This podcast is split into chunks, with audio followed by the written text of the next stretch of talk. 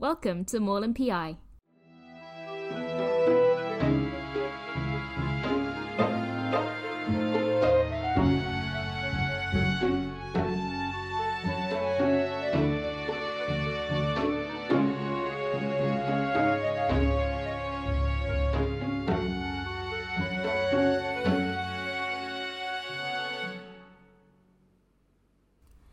Hello, hello, listeners, and welcome back to another Crime Time with Kit. I have big news.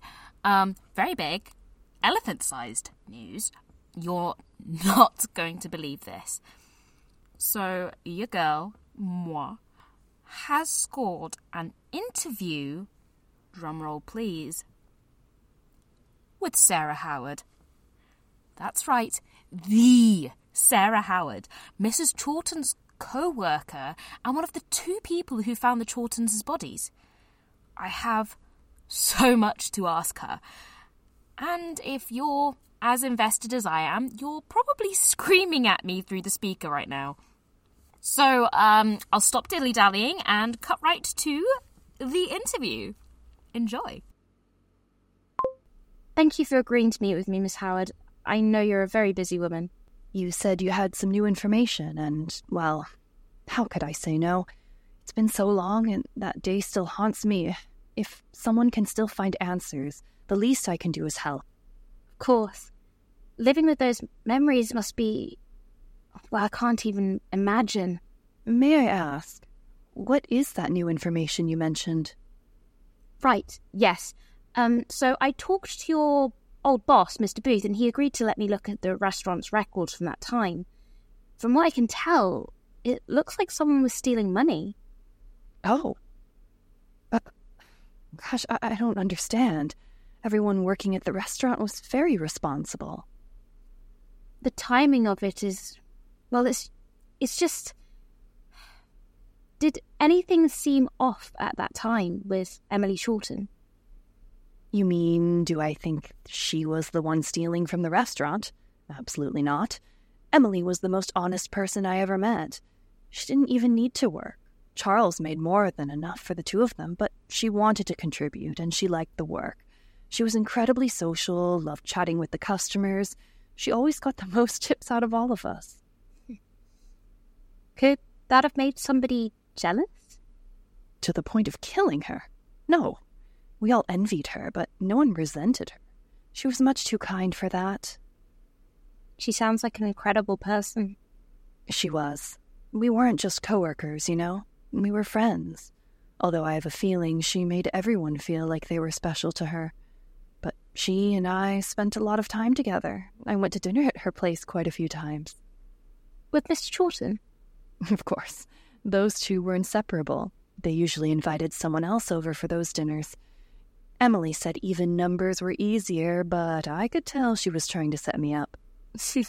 Did it work? Do you see a wedding ring? I'm married to my work. To go from waitressing to owning a restaurant chain takes more hours than there are in a day. I never take it for granted. You've had an impressive life.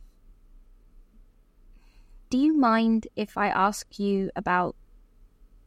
Well, about the day you found them? You ran into Benjamin Price at the house, didn't you? Emily and I were on the opening shift that day, and she was a walking clock, so I was surprised when she didn't show up but I figured there must be a reason. She and Charles had been trying to conceive, so she could have been having early pregnancy symptoms, morning sickness, something like that. Or if it hadn't happened that month, she could have been too sad to leave the house. I called her during my break to see if she needed anything, but nobody answered. That's when I began to worry. I asked a coworker to cover my tables and drove over to the house. That's when I ran into Ben. When he said Charles hadn't shown up at work either, I knew something was wrong. I, I just wasn't expecting. I'm so sorry.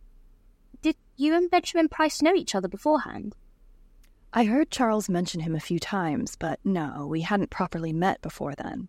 Quite a memorable first impression. After that, we only crossed paths in police waiting rooms. So, you both went around the house to look through the window? We tried the door first, but no one answered. Mr. Price told me to wait in the car, but I refused to be left behind. Sometimes I. I wish I'd done it. Gone back. Images like these never really leave you. So you saw them there? I assume you've read the files. Yes. Sorry, I. I just wanted to confirm. I'm afraid I don't have anything to say you won't have read before. They were both in the living room, covered in blood. The rest was a blur. Price ran to the nearest phone box to call the police, and I waited for them by the door. Okay. Well, those are all the questions I had. I'm. Well, thank you, Miss Howard. I can only imagine these aren't the kind of memories you want to rehash. Like I said, I'll do what I can to help. Let me know if you find anything more. Will do. Morland PI is a Knoves storytelling production. This episode was written and produced by May Toudic and featured Megan John as Kit Morland. And Christina Krawec as Sarah Howard. Original music by Sophie Kay. If you like our work and would like to support us, you can sign up for our Patreon at patreon.com forward slash Knoves Storytelling or follow us on Twitter, Instagram, and Tumblr. Thanks for listening.